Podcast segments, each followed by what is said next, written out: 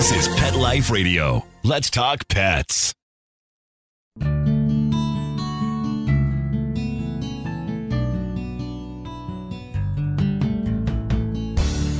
Welcome to Take Me Home on Pet Life Radio. I am your host, Angela Marcus. Thank you for joining us. So here we are. It's the last week in October, and I can't believe how quickly 2018 is flying by. Where I'm at in eastern Pennsylvania, the temperatures are dropping and the leaves are falling. And while it's one of my favorite times of the year, I have to say, and this is going to sound a little ridiculous, this is when I realize how very grateful I am for having a fenced in yard for my dogs. If I had to get out of bed, get dressed, and leash up my pack of dogs every morning to go out first thing, I really don't know what I'd do. I have so much appreciation and respect for the people who start their morning with a walk with their dog in these chilly temperatures. And that got me thinking if I had to walk my dogs, besides being cold and miserable, it would be quite a challenge. My dogs are the farthest thing from trained, and I know it's something I'm actually quite embarrassed about, but it's true. so if your pups are anything like mine, you're going to appreciate today's guest. Joining us today will be Sandra Rollison, owner of Blitz Pet Professionals. She's a highly sought after dog training professional, both nationally and internationally, and has had over 20 years' experience training dogs. We've actually been friends for quite a long time, and she's been involved with dogs for as long as I can remember. She helped me in the past when I was still with the Pennsylvania SPCA with some challenging dogs that we had there. She's also helped train my, my friends and family's dogs, uh, specifically my grandmother's pit bull type dog. I really benefited from Sandra's guidance. And judging by her Facebook posts and the pictures I, I see of her from time to time on other social media, she is definitely one of these people who gets up, gets outside, regardless of the temperature, and her dogs are trained. So I think you'll enjoy our conversation today. She's going to give us lots of information, recommendations, and tips, as well as tell us the story of Floyd, the dog she is currently fostering and looking to find a home for. We'll be right back with Sandra after these messages.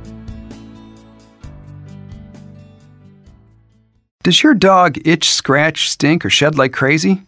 Come to Dinovite for help. Order a 90 day supply of Dinovite. Everything we tried failed except the Dinovite. Pick up two bottles of Super Mega Fish Oil. Get the third bottle free. Packed with omega 3, DHA, and EPA fatty acids. Super Mega is great for your dog's immune system, healthy skin, and soft, shiny fur. Dogs love it. Try Super Omega Fish Oil. Buy two, get one free. At Dinovite.com. D I N O V I T E dot com. Let's Talk Pets on PetLifeRadio.com.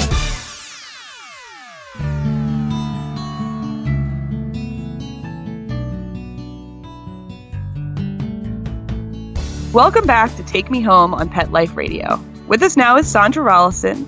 Sandra, thanks for joining us. Oh, thank you for having me. I'm looking forward to this. Yeah, so why don't you start by telling us a little bit about yourself and your background? Uh, well, my background, you know, I started out in bird dog world and how my family raised and, and trained German short hair pointers and spent a brief time there as a kid. You know, I was participating in those things and helping out in the bird field. And, you know, it kind of evolved into, you know, I originally wanted to be a horse trainer and a jockey. And now, you know, I think I was around 19 years old and I started managing a very large kennel.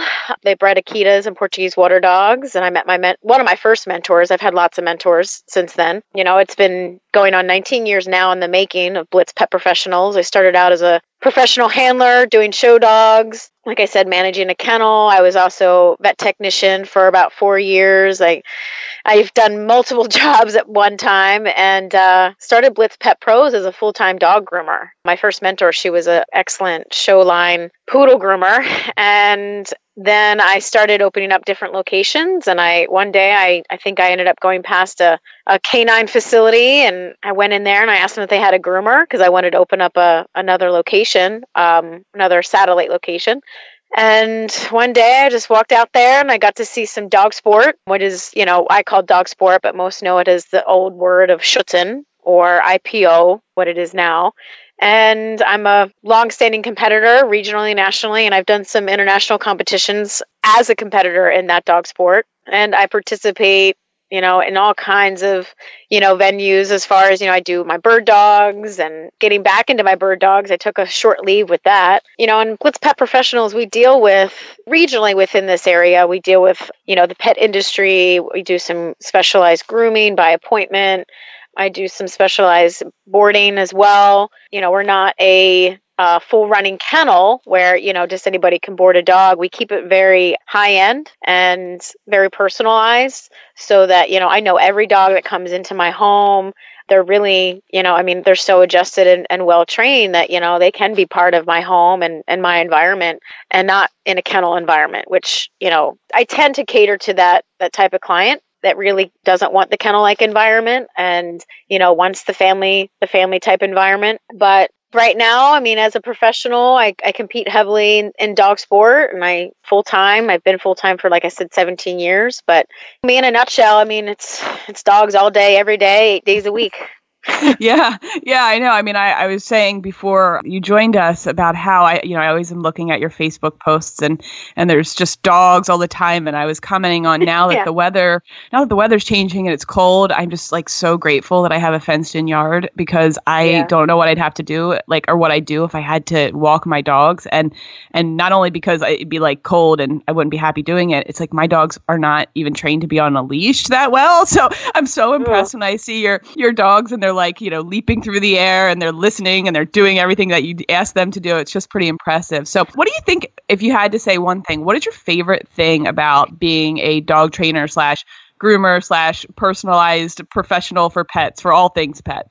Oh, I would say it's, you know, when I get the phone call of somebody who's like, you know, thinking they made a mistake, you know, or they necessarily they're they've tried everything, right? They've had dogs all their life. They don't understand why they're having such a hard time with this one. And, you know, it's kind of like that challenging child that you finally have. You know, all the other the two other before that were like pretty easy. And then that third kid that you have, you're like, what the, you know, why is he so different, right? Well, you know, the understanding is nobody should be too good to get help, right? And so I love to get those phone calls where people need support you know and the biggest thing that my company and you know my students we offer is technical support. It's not like 12 week programs or 8 week programs. It's like hey i want you know i want a long term i call it a, a membership right? Where you know you go to the gym right? And if you if you pay into the gym and that personal trainer i mean you want to have access to that gym for a year at least and and that's how I always keep things going. That doesn't mean and people they panic. They think, oh my god, you mean I'm going to be training with you for a year? I'm like, no, no, no, no, no. But you can call me up at any time if you have a question or you need me to come over or you need me to help you. I mean, I ended up becoming almost like family. Uh, People call me Aunt Sandra because, like, you know, I end up being the dog's groomer. Sometimes they call me up when they have a health concern, and I'm like, hey, listen, I'm not a vet, but sometimes I have to tell them, yeah, I would get the dog to the vet right now, or I'd say, you know, Right. I have access to specialists. And like that's the thing. It's like I'm a huge satellite of networks. So people kind of look at it like ugh, I don't even have a great analogy or a comparison, but you know, I like being able to support people, you know, and they they have a phone call for me. Some people they can they can compare me and say, "Man, she's tough." But she gets the job done, right? Like anybody who gets a referral from me, they warn people like, "Man, she's she's tough. She wants you to want it." You know, that's what I ask people. I'm like, "How bad do you want it?" Do you want this to work? And then there's sometimes where like people just need realisticness, meaning maybe it's not the ideal dog for their environment. Maybe they were given a dog, and, and I hate to say it, from a rescue that just wants to unboard dogs into the mm-hmm. wrong home. They're incapable to meet the dog's needs, or maybe they're just not mentally prepared for a dog that needs more stimulus or more activity or enrichment. You know, maybe they just needed the laid back, the laid back dog, right? And we fall in love with the story. And so I tend to you know, when people call me up, this and I'm kind of leading into something else, but sometimes people need the realistic person to say, I don't think this is the ideal dog for your situation. And they needed that, you know, because so much the veterinarians saying, "Oh, you know, you can make this work," or or their neighbors, or their friends, or their their civil, you know, family members, are making them feel bad. So people feel sorry, you know, they feel like they're failing the dog, or gosh, they don't want them to go back into the rescue or into a shelter. And and gosh, that's you know, I get it. We don't want the dog, or we. It's the same thing with the foster program with children. We don't want the dog or child to go back into the system. It's the worst thing ever to be recycled back through. But sometimes, you know, I have a perfect example. I mean, I had a, a hound dog, a tree walker, and it was not ideal for them. It was a high, high velocity hunting dog. And I said to them, I said, this is going to be a lot for this dog to to be maintained. And I said, you're not hunters. You're asking this dog to live and come down to your level when you're not able to come to his level. And so I ended up taking the dog, finding him a hunting home, you know, and ideally I'd like to find them a dog that does suit them.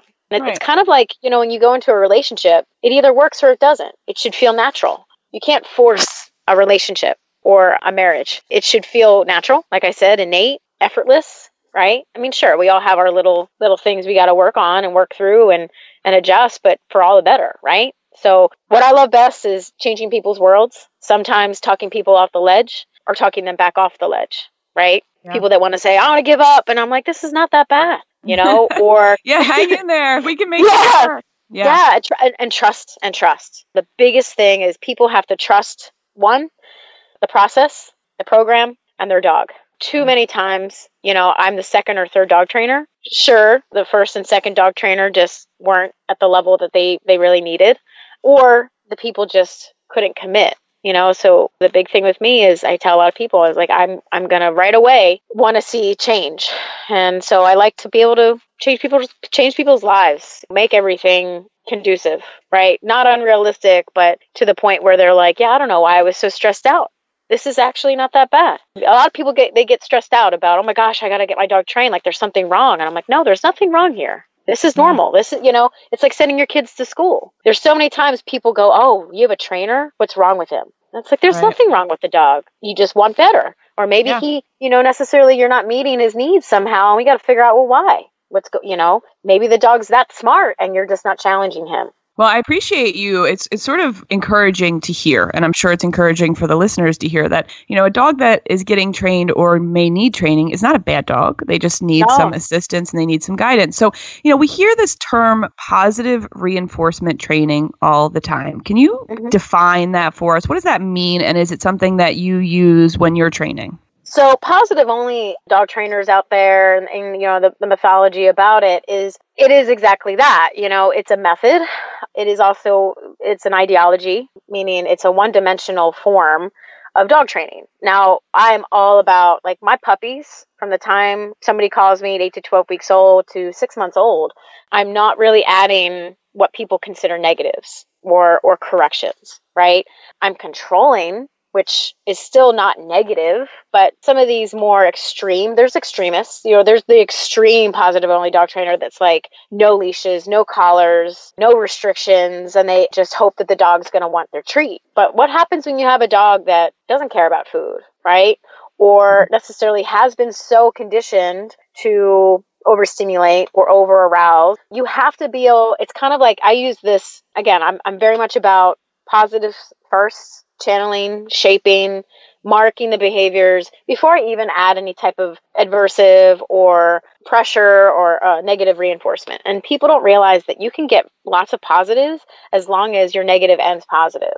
And it's kind of like a mathematical game. I mean, everything I do with people is like an algorithm. So I try to talk to people about percentages more than, you know, how many times did you reward him? Because you could be rewarding and the dog's still not learning anything. It's kind of like nowadays kids get participation awards. Well, that doesn't teach them to run faster to win the race. They just go, well, if I finish the race, I still get a reward. So, you know, positive only, I mean, like I said, it, it's it's kind of like it's one dimension. Sure. that- no, it makes sense. I I was just No, curious because you know I keep I see so much talk about positive reinforcement, and I don't think people really understand exactly what that means. So it's really Yeah. a part of the bigger picture of training.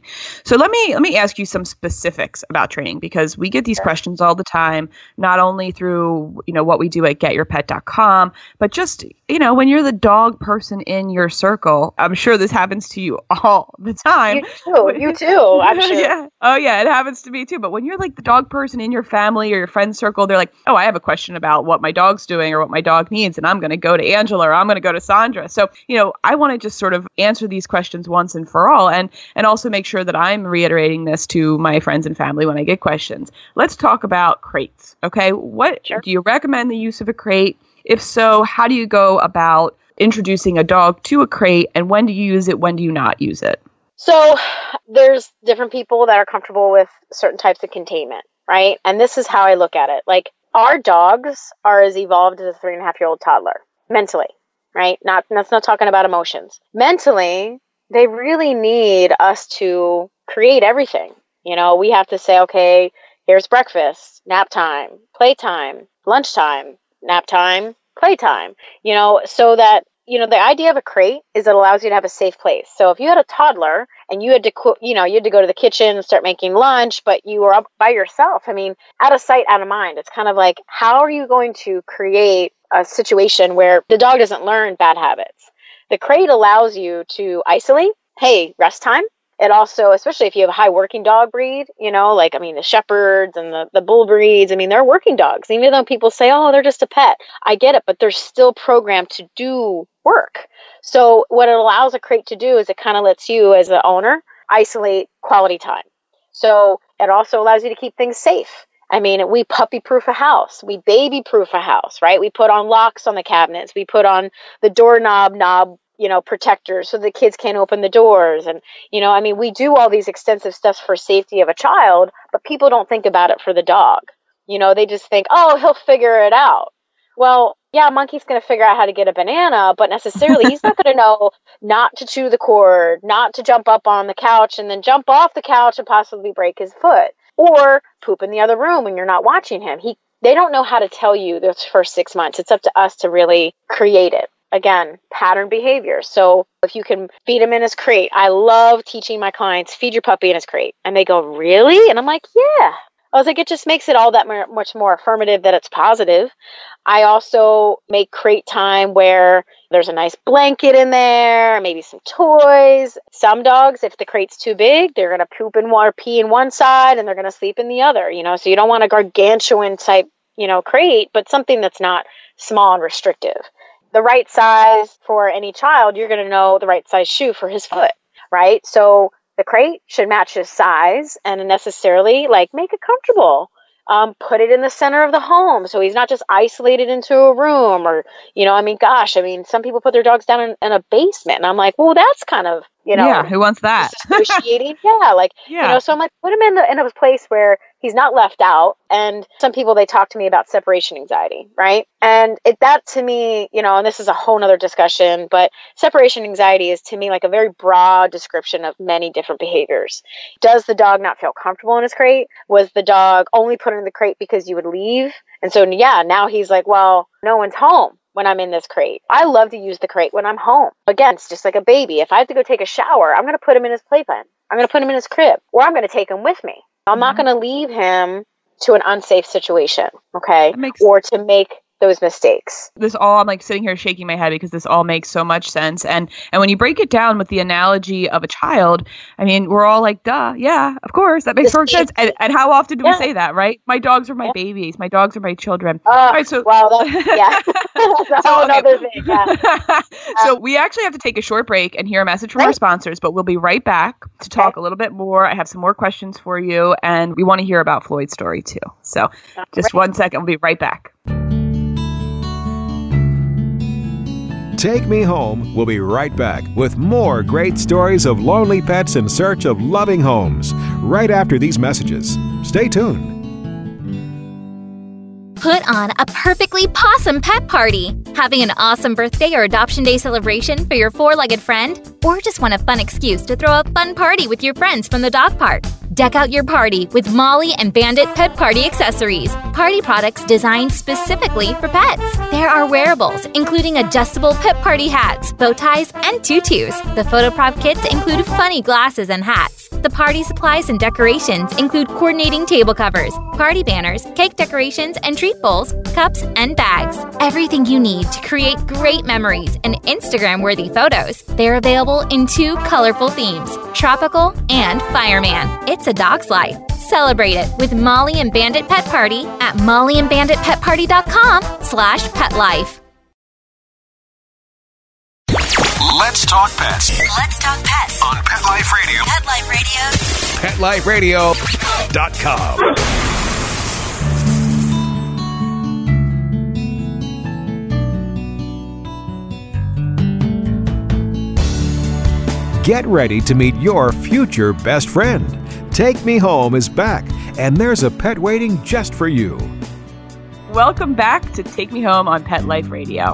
Before the break, we were talking with Sandra, and she was answering all of our dog training and behavior questions, and we're going to go right back into that. Sandra, can I ask you another question? I asked you about the crate, and I heard you talk about the, you know, going to the bathroom inside the house. What is the best way that you recommend to train a dog to go to the bathroom outside?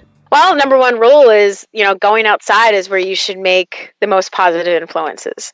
So, some dogs you can initiate that positive influence by food.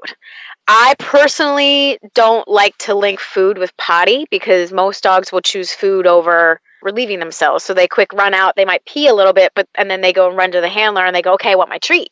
Because they rush it. And I'm like, "Well, I'm just going to spend that 5 to 10 minutes. I'm going to walk my dog on a leash too because a lot of people they think, "Well, I'll just I'll just cut him loose, you know, maybe they have a fenced-in yard." I'm like, "That's great, but I want to teach him to go on leash so that maybe I'm at my vet and I got to catch urine, right? I want to teach him to go when I say so. And it also allows me, so if I'm traveling, and my, so many times, I mean, I come across people that are like, oh, my dog won't potty on a leash, right? He feels too restricted. Yeah. And I'm like, well, the restriction of that is that if you travel or you move, or maybe you're in a situation where he can't be off leash, now what are you going to do?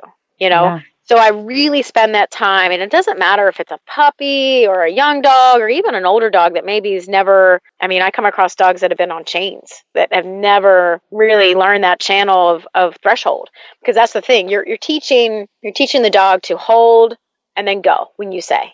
You know, so when you go outside, you're like, go potty, let's go you know, pee pee, poo poo, whatever. And when he goes, and you know, too many people they get too excited, you know, when the dog's finally peeing, and I'm like, easy, you know, just wait till he's done, and then have so me, you know, then then have your party. I mean, uh, again, I mean, dang, I mean, when he pees, let him know it. Good boy, yay!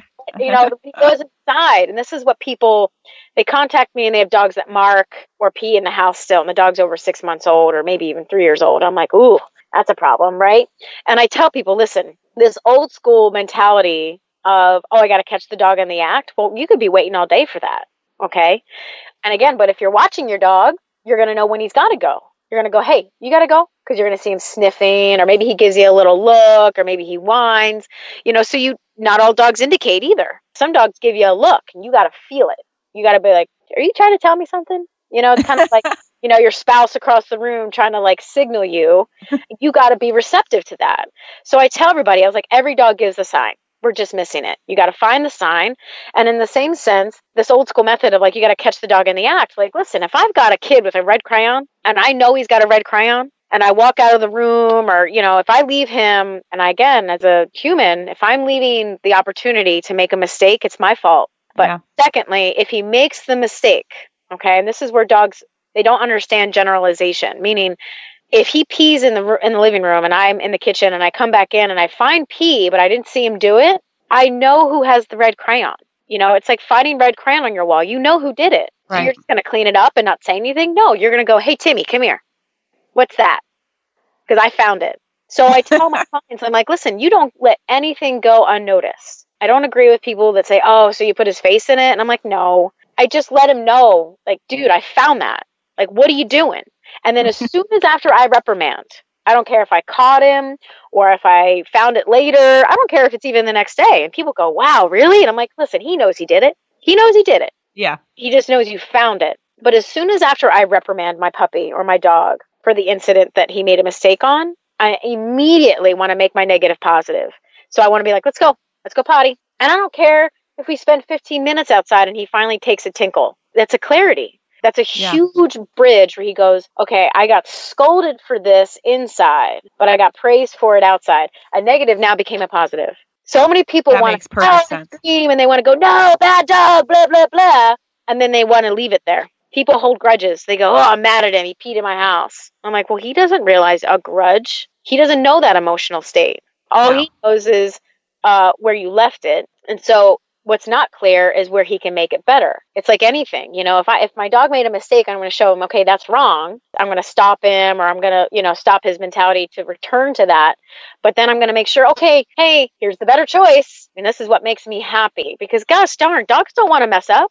They don't come out of the womb going, how can I screw human being? They of course not. And they literally are like, how can I make their life better? Yeah, yeah, it's so true. All right, so let me ask you one more quick question before we start talking about Floyd, because I'm I am eager to get to Floyd's story because he's got quite a story. So when you, I mean, obviously you know what we do at GetYourPet.com. You know, my whole life and career has been dedicated to animal adoption and finding pets homes. But so many people say to me, "What do I look for?" In a dog when I'm thinking about adopting? How do I know what a dog, which dog is right for me? And so, if you had to, if someone asked you that question, what advice would you give to someone who's thinking about adopting a dog, and how would they assess that dog when meeting the dog? Okay, so one of the things that I help a lot of people in doing, and I actually I tell a lot of people to go to your site a lot, but I tell them to do some homework for themselves first. Meaning, it's not about the dog first; it's about them. What are they looking for? What do they enjoy doing themselves? Do they like nice leisurely walks? Do they like to hike? Are they a runner? Right? What are their activities? Maybe they're the stay at home mom and they've got two toddlers and, you know, they don't have any real activity other than maybe taking the kids to the baseball games and soccer games. Um, so I, I really want to understand what the client or what the you know individual is looking for you know, mm-hmm. so many times people they get set on a breed based on, oh, I heard they're really intelligent, right? I see it all the time with border collies, pointers, um, German shepherds, but that breed that doesn't meet them, meaning they're not a border collie by nature. You know, like a, you know, an older couple that the mentality of go go go go go go go like a border collie. Mm-hmm they want the intelligence. But I'm like, listen, you can have an intelligent dog and, and you can get a, a bull breed mix that's laid back. Maybe he's four or five years old. He's past that puppy stage and, and he'll enjoy books on the porch and, and TV in the afternoon and, you know, almost in that retirement stage, right? Mm-hmm. So I tell everybody, I was like, I want you to ask more questions about you, right? What do you like to do?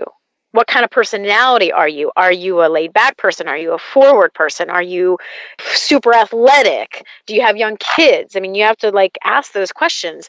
And I tell a lot of clients, it's like don't look at the story, look at look at the dog that's in front of you. You know, there's also some temperament tests that I have a lot of people do. I tell them, listen, drop your keys on the floor, right? Sounds funny, right? Or drop something on the floor. I don't care. Make a noise. If the dog runs away, he's got flight right? And mm-hmm. also, if social mentality changes, like let's say, you know, and a lot of people say, well, why would you, you know, want to startle him? I'm like, because life startles you. Okay. And if I have yeah. a dog that's got a nervous system issue, I want to know about it right away. Okay. There's everybody has a different nervous system. So sometimes if you, you know, make a big loud sound, everybody's different. Some people jump and scream and they go, oh my gosh, it scared me. And then some people are like, huh, what was that? Like unnoticed. I want the unnoticed dog. I want the dog that like looks at the keys or looks at whatever. Maybe I drop my wallet on the floor and it makes a big thud and the dog just kind of looks at it and goes, "Oh, oh well. You dropped your wallet or you dropped your keys" and doesn't care about a stress or something that might startle him. So I, I tell a lot of clients, I'm like, look at the dogs in front of you. Is he super excitable? Well, you're going to have to ask yourself, do I want an excitable dog? Am I mm-hmm. going to be able to change this excitable state? Am I willing to work on the excitable state? Because everything can be worked on. But you also want to ask these questions of is the dog good with other dogs? If there's if somebody says, well, he's good with females for sure. No, for sure. You're going to have restrictions. Okay. So many people want to believe that they can make a dog like other dogs, right? It's kind of like people. I can't like everybody, right? It's not un- right. unrealistic so I work with a lot of people and I, I teach them. I said, just because your dog doesn't want to be with other dogs, there's nothing wrong with him either. That's so true. I mean, we all we all make the assumption that all dogs should be getting along, right? But that's just yeah, not the case. You know, it's a facade, meaning you know the whole socialization aspect is about everybody needs to be friends everybody you know they need to you know they need to play with other other dogs and i really deal with it too much where people go into rescuing a dog for the wrong reason because they want a dog that can play with other dogs and a lot yeah. of those dogs that can rescue aren't those dogs no because those people wanted that type of dog and it wasn't so, so most true. dogs that are in rescue, they have restrictions. So I tell people, I was like, hey, you rescue a, a kid from foster program, you know, they got some baggage. Be ready to carry it. Yeah. No, I mean, I think that's really great advice. And I love how your answer to this question was not about the pet as much as it was the person. And it's, It's about you. Yeah. it's, it really is. It's something we really need to look inward when we're thinking about adopting or bringing a new dog into our home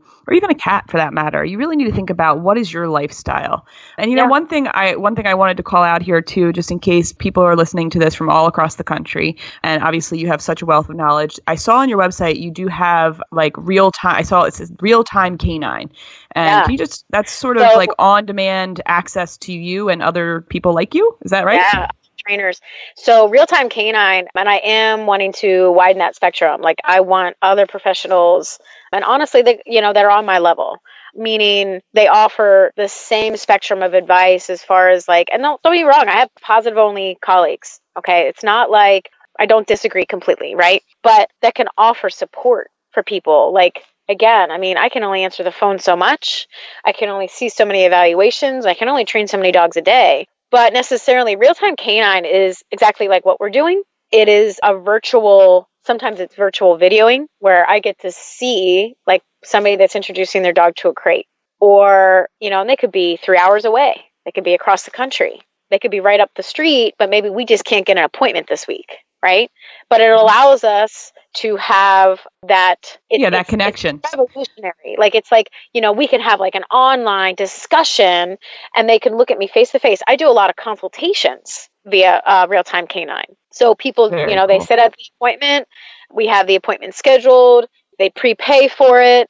And depending on, you know, I mean, sometimes they do it through rescues. And, you know, those are pro bono. I don't charge for them. And I, I want to see the dog and I tell them what I want them to do, you know, because I want to temperament test the dog and, you know, and I kind of do some some situational things that's different. I'm very different than, you know, I mean, how you and I know each other. I mean, you would have me come down to Erie Avenue and look at dogs down there and the things that And I would have been so have- much easier if I could have just dialed you up on real time canine. Yeah. it would have Yeah. saved, you a lot of driving, at least. Right. That's what Yeah. I mean. That's what I mean. I have a place down in California that they're always asking me about a dog. So some of the things that I would do with them, or I would come down to Erie Ave and see you for, I mean, the people that you worked with, they weren't doing these things. Like testing the dog by its nervous system, seeing what his triggers might be. Necessarily, like that's what I want to teach rescue people about. Rescue has to get more knowledge in looking at the dog in front of them instead of the story that I was trying to sell the story. And I feel like we lose shape about, you know, looking at the dog that's in front of us and what he needs first. So let's let's switch gears for a second because we're almost out of time. Um, I want to talk about this story. You have a foster dog right now named Floyd. He came from Maryland, where two people were running an illegal kennel, and they had. I mean, I read the stories. I was horrified. This Right, happened yeah. in March. They're facing more than 40 counts of animal cruelty. Um, 49. Yeah, 49, 49 counts. That's, I mean, crazy. These dogs were kept in just deplorable conditions. The, Yeah. the the reports were that these dogs were emaciated. They were kept in this basement. It was just covered in feces, and and one at least one of the dogs didn't make it. I don't know about all the other dogs, Yeah. but you you've taken in Floyd from this situation, have been working with him. So tell us what is Floyd? What does he look like, and what is the ideal home for Floyd? So Floyd is an exact 50-50 pit bull American bulldog cross. He actually, you know, when his his breed, you know, the breeding when he was bred, it was not intentional. It was during one of the big hurricanes down there in Florida. And so it was, you know, just a fluke, mistake breeding. So both the parents are known and, you know, their temperament and they're actually um, I think the one dog is titled and, and all that stuff. But Floyd is a, a brindle, dark brown brindle. He's got little white toes, little white feet, and he's got a white little strip down his nose. He is about, I think the last we weighed him, he's probably about 49 pounds because he, he really was malnutritioned when I got him. I mean, he was a skeleton. I mean, if you guys look at those photos, when I got him, his legs were bent because he was stuck in a cat crate. And when those bones are growing, they bend. They bend. So he went through a lot of PT, a lot of, a lot of physical therapy, a lot of massage. He is a very affectionate dog. He loves rub downs. I mean, I take him to the dog trials with me, and, and he just wants anybody to touch him. He really is ideal. I would love to see him in kind of like a country setting. I mean, what I think he really thrived with, where he came from, there was no sunlight. They were inside. He was in a crate. Those dogs never saw the sun. So when he came to me at close to four months old, he would just sit out and sit in the sun. I would just let him stay out there for hours on my porch, you know, while mm-hmm. I did book work or I worked with other dogs. I mean, and I felt like in all his stressful time, he was doing nothing but catch up on sleep and sun. So I would really love to see him thrive in a more rural country environment. He loves his big yard. He, you know, he loves running. He's a very active dog. We started a little bit of some formal obedience, so he'll he'll come with a little bit of training on him just because like the age that he's coming to, it's time for enrichment. And he's great with other dogs. Ideally, I feel like he's best with somebody that, you know, doesn't have another male dog because he's now very confident. And necessarily, he's around my male dogs all the time, but I don't allow contention. If I can explain that, I don't allow my boys to check each other, like ever. So, what most pet people do is they allow too much of boys to pick on boys or girls to pick on girls. And so I would love to see him. I honestly would love to see him as an only pet, not because he's not go to other dogs, is that I would love him to see this be the center of attention. Because, I mean, I have five dogs, and so he's one of five on top of any other client dogs that I might have with me. So, but believe me, he goes with the punches. He rolls with it. He loves traveling, like whether it's in the doggy bus, is what we call it, um, whether he's in the doggy bus with dogs, he's super quiet.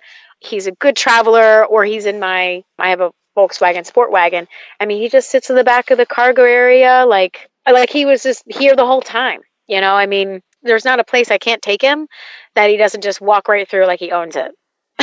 like he's well, he's got a great personality, great personality. He sounds like he would be a great dog for someone. You're making me think yeah. that I, I might need to add to my pack. So if you are interested in reading more about Floyd's story, and I so encourage you to do so, he's got just an incredible story, and he's it just sounds like an amazing dog. Yeah, I know, he's, a, he's a survivor, and that's what you know. I call him Mayweather because yeah. he had to fight. You know, I mean, he was probably yeah. close to death. And I honestly think because the other sibling didn't survive, I really think he was, it wasn't going to be that much longer before, yeah. you know, it would have been different. So oh. yeah, yeah. Well, I mean, thank you for saving him. You know, thank you hey, for saving you know him and was, taking him. It was not me. I had a, a bunch of friends, bulldogger friends, that we just started asking about this girl, this Becky Wolf girl. And I'd said, I was like, this girl has had dogs disappear or turn up dead in the past. And so more enough, we started poking around and we realized there was a pattern. And so we did a surprise visit. And so it was really a shock to our whole bulldog community when everything got discovered. And then we had, there were clients coming out of the woodwork of dogs that she was taking in for training that turned up dead or oh. missing. That's why there's 49 counts of animal abuse and neglect, and there's more to it. It's not just Floyd's story. Yeah. So is, I mean, I, I really encourage everyone listening to take a moment and read the. We're going to have the links up on this episode's page. Please read these stories, and and you know it got it's just like everything else. I mean, if you see something, say something. If you are a, an animal lover and you are concerned because uh, a friend of you yours took a dog to a kennel and something bad happened, talk about it. I mean, there's no yeah. reason that you shouldn't be bringing it to people's uh, the authorities' attention. I mean, that that's what has saved Flo- Floyd's life and will save thousands of other dogs' lives. We all have to yeah. work together to bring attention you know, to this. Yep. I, I just stepped up. I mean, people, I knew he was pulled from that situation, and I was like, you know what? This dog's going to need a lot of help. And he was right, you know, he was down there at a friend's training facility, but I knew he wasn't, he was getting interacted with and he was getting played with, but he wasn't getting the PT. You know, yeah. I have a lot of experience with the veterinary medicine, stretching, flexation, like just getting his legs straight. Yeah, he needed that extra care. So, um, all right. So we're he couldn't even walk on stone. He didn't oh walk on grass because oh it hurt. Gosh, poor guy. So well, I'm I'm so happy. That, yeah, it's amazing. You know, he really. It sounds like he's come a long way, and he is ready for his new adoptive home. So we are running out of time. I'm going to uh, you know, I hope that, uh, if, like I said, if you are interested in reading about Floyd's story, visit us at petliferadio.com. Click on the link to episode 121. And of course, if you're interested in adopting in general, I always encourage you to visit us at getyourpet.com or go to your local shelter. I also want to tell our listeners about an exciting upcoming event at getyourpet.com. We've actually just created our own national holiday called Every Dog Day, and we'll be celebrating it for the first time this November 15th, and I hope you will join us. The idea behind Every Dog Day is to proclaim that every dog deserves love equally, rather than just call out one breed or another as if it needs to be defended. We at Get Your Pet are inviting everyone to join the conversation, celebrate Every Dog Day with us by sharing a photo of your dog on social media and telling us and the world why they're the best dog, regardless of their breed. In the past, Get Your Pet has participated in celebrating days like quote unquote National Pit Bull Awareness Day or month. And the idea behind these days is to bring awareness to the misconceptions, the stereotypes, the stigmas surrounding dogs under the pit bull label. But we realize that in advocating for specific breeds like this, our well meaning efforts might actually be contributing to the problem, unintentionally perpetuating the idea that pit bull type dogs are different from other dogs. So we came up with the idea of Every Dog Day. And to help every dog have their day, Get Your Pet is developed an Every Dog Day contest. We ask you to visit us at everydogday.com for more information about the contest and how to win a gift card for your dog. If you have any questions about today's show or have a suggestion for a guest or a topic, please email me at angela at petliferadio.com.